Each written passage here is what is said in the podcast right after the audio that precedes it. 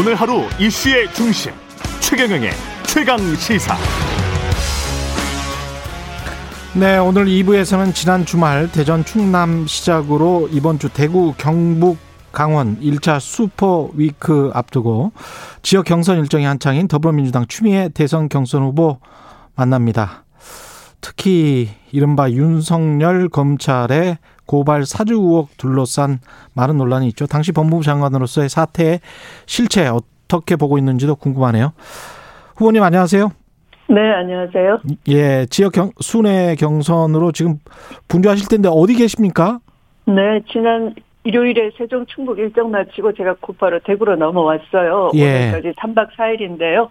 대구 경북 지역의 당원 지지자분들 만나고 있고요. 또 장세용 구미시장, 구미산단 방문 뭐 이런 공식 일정을 다 소화하고 네. 또 고향이다 보니 한번 오니까 서울 가기가 싫을 정도이고요. 오늘은 제가 아, 양녕시장 유명하죠. 거기 예. 근처의 바보주막에서 일정을 시작하고 기자간담회도 갖고 또 시당과 도당의 당원분, 지지자분과 간담회를 할 계획입니다.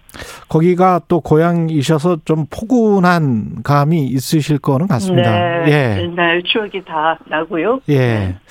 지역 경선 지금 초반이긴 한데 판세는 네. 어떻게 지금 삼 위, 사 위 뭐 이 정도인 것 같은데요. 어떻게 네. 분석하고 계세요? 아, 제가 충청대전 세종 그래서 충청 대세를 얘기했는데 이재명 후보 대세만 확인된 것이 아니고요. 추미애 추세도 확인됐다 이렇게 말씀하시더라고요. 예.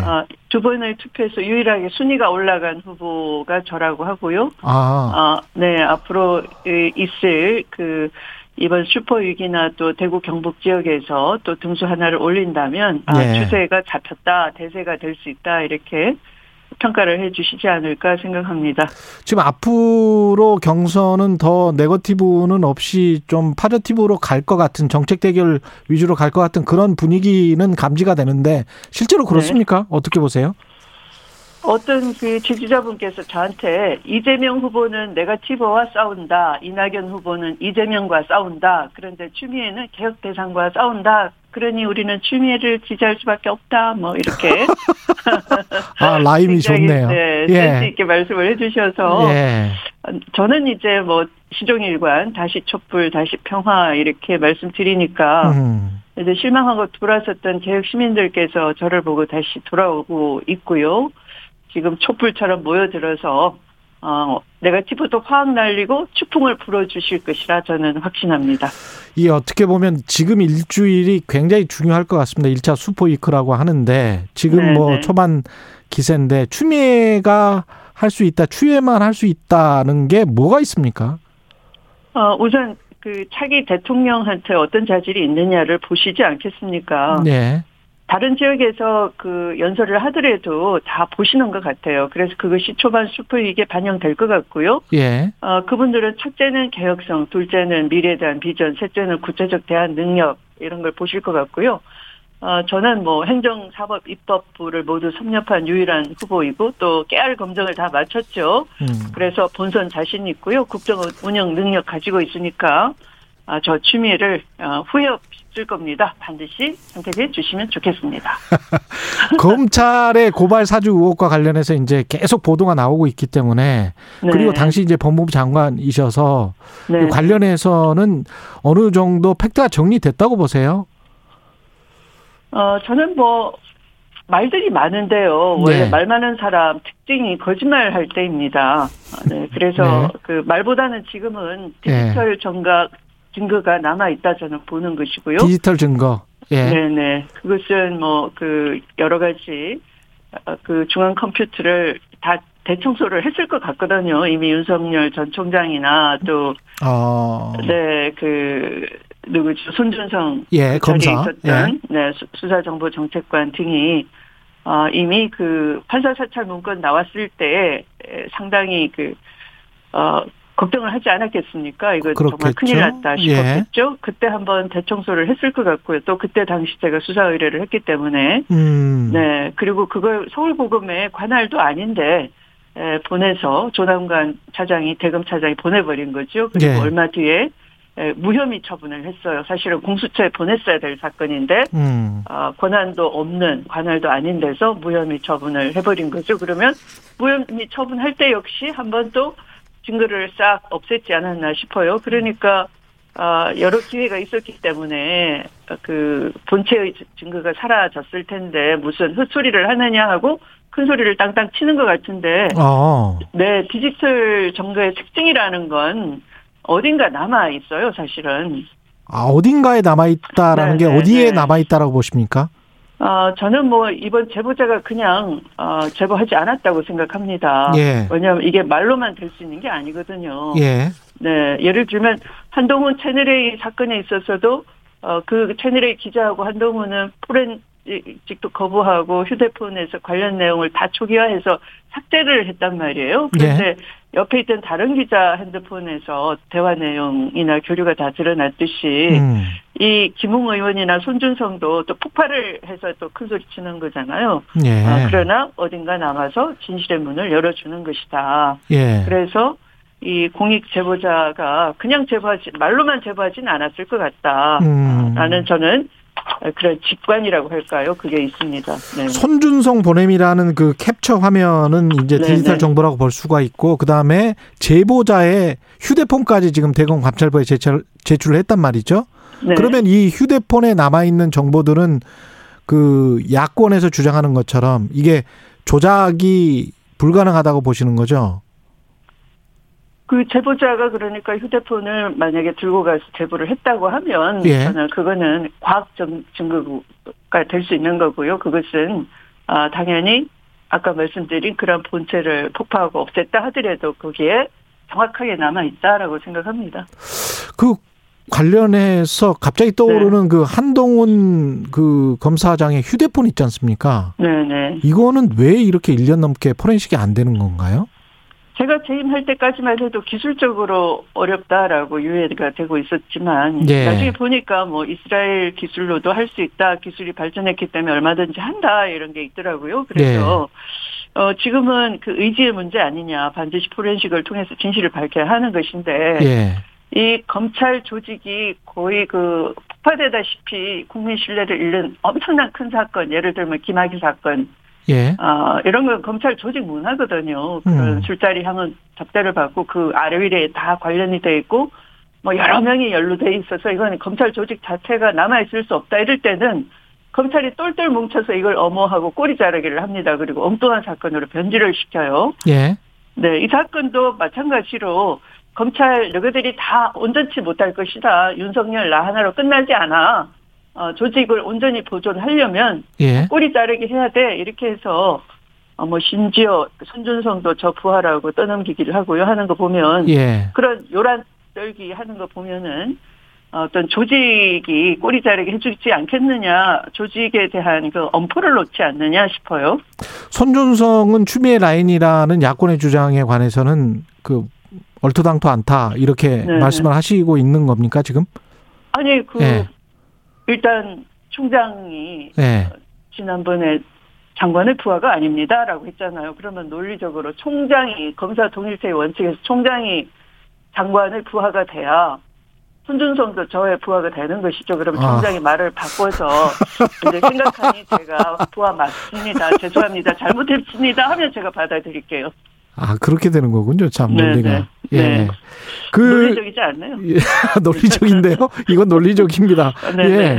근데 그, 당시에 그, 유임됐잖아요. 이 손준성 네. 검사가 대검 네네. 수사정보정책관으로. 근데 그때 거부하셨었다면서요. 유임시키지 않으려고 했는데. 네. 윤 전 총장이 왜 수족을 자르냐고 반발했고 그래서 유임됐다고 하는데 그게 뭐 다른 쪽에서 어떤 뭔가가 들어갔나? 이런 이야기도 나오고 있습니다. 제가 그것을 당시 어, 인사? 원래 인사 전에는 예. 예.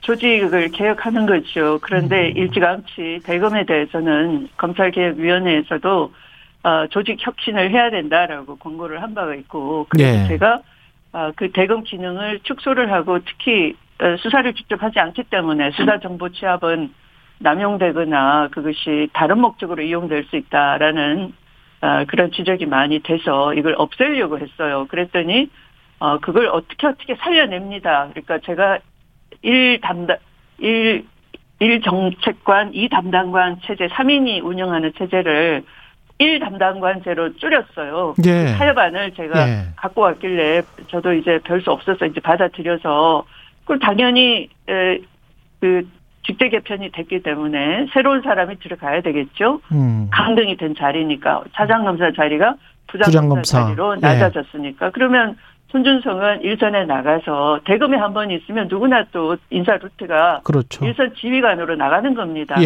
그래서 인사를 내보내는 인사를 그 만들었는데 어. 재청 전에 예. 어떻게 어떻게 로비를 해가지고 마지막에 그러니까 인사 마지막 재청 직전에 그 인사안이 나가는 거거든요. 그때 어떻게 알아가지고 음. 역으로 치고 들어온 거죠. 그래서 제가 자세한 것은 나중에 말씀을 드리겠습니다. 예, 그렇군요. 네. 어떻게 생각해보면 차장검사급이 부장검사급으로 낮춰졌는데도 불구하고 계속 있겠다라고 하고 유임을 시켜달라고 하고 그것도 참 특이하네요. 예. 네, 총, 총장이 그렇게 강력 요청을 한 것이고요. 강력 인사에 대한 강력 반발을 한 것이고요. 음. 내 수족인데 왜 자르느냐 그런 논리였고요. 그러면 예. 그 자리는 아. 어, 이 검찰은 원래 상명하복 조직인데 예. 특히 그 자리는 수사정보정책관 자리는 음. 총장의 손발인 자리예요. 그래서 총장의 지시 없이는 안 움직이는 자리 직책입니다. 예. 네, 그러니까 지금 와서 뭐 나는 몰랐다 하는 것은 어, 자기 손발이 하는 일을 나 모른다 하는 거나 똑같아요. 때가 되면 밝히시겠다고 하셨는데 그 때는 대선 기간일까요? 아니면 그 이유가 될까요? 아, 저는 관련자들이 하는 걸 봐서요. 지금도 저는 아, 관련자들이 윤석열, 하는 걸 윤석열, 봐서? 네, 윤석열 예. 후보가 저의 부활하고 하고 초점 흐리기, 시간 끌기, 뭐 프레임 바꾸기, 지금 추윤 갈등, 제이 차 추윤 갈등 만들기 시도를 하는 거거든요. 그러면 예. 언론도 그게 넘어가고 또 그게 협박당해서 누가 음. 또 로비 당해가지고 뭐 이거 덮고 가자, 피곤하다, 뭐 이 대선판에 이, 이 그 어떻게 보면 음. 분산이 된다 뭐 이런 엉뚱한 소리 자꾸 하면은 그때 제가 말을 할 거예요. 네. 그 이번 의혹의 실체 핵심은 뭐라고 보십니까? 역시 검찰 검찰의 문제라고 봐야 되겠죠, 이건. 검찰의 국기 문란 사건 아니겠습니까? 네. 네. 네. 그거 이상으로는 표현할 수가 없을 것 같은데 사실이라고 네. 보, 보세요. 어떻게 보세요? 어, 당연히 사실이고요. 예. 왜냐하면 일 차 유시민 여권내기를 그들이 만들었던 것이고요. 음. 네. 이것도 이제 이른바 증거들을 다 인멸을 했고 수사 방해를 했기 때문에 무죄로 빠져나가는 법기술이 성공을 한 것인데 이번에는 성공 못할 겁니다. 아까 말씀드린 그 디지털 증거는 과학 증거이고 거기에 어떤 말로 거짓말을 한다 한들 음. 무력화될 거니까요. 예. 그래서 어, 이건 뭐 검찰 개혁 왜 해야 되느냐를 국민들이 이해할 수 있게끔 만들어 놓은 사건이 돼버렸어요. 예. 이 개혁 안 하면 언제라도 이런 일이 터지는 겁니다. 예. 제가 일찌감치 말씀드렸지 않습니까? 정치검찰에 불과한 윤석열 지지율 높다고 덜컥 어, 국힘당에서 입당시키면 아마 국힘당이 풍비박산 날 거다. 음. 제가 경고한 대로 후과를 지금 치르는 중이시죠. 뭐. 예.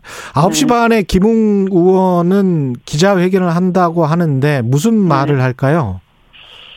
어, 저는 그 이미 그 제보자는 공익 그 제보로서 신분을 그 보호를 받죠. 법에 따라서. 예. 어, 그래서 함부로 신분을 밝힐 경우에는 오 년 이하의 징역 오천만 원 이하의 벌금형에 처해지게 됩니다. 예. 김웅 의원은 국회 회의가 열리지 않는 이상은 면책특권도 저, 적용이 안 될 거예요. 그래서 지금 어떤 그 본인이 빠져나가기 위해서 국민 앞에 거짓말을 하는 것보다는 오히려 이실직고 하는 것이 좋겠다. 말이 오락가락 자꾸 바뀌지 않습니까? 그러니까 예. 거짓, 거짓말 하는 사람은 말을 말을 자꾸 바꿉니다. 예. 네. 고발장 내용 관련해서는 혹시 특별히 달리 이렇게 주목하시는 부분들이 있습니까? 어, 제가 뭐 면밀히 보진 않았지만요. 예. 그, 네. 이미 그 고발 일자가 사 일이, 그러니까 지난해 사월 삼일이고 사월 팔일이고 두 차례였다고 하잖아요. 그런데 음.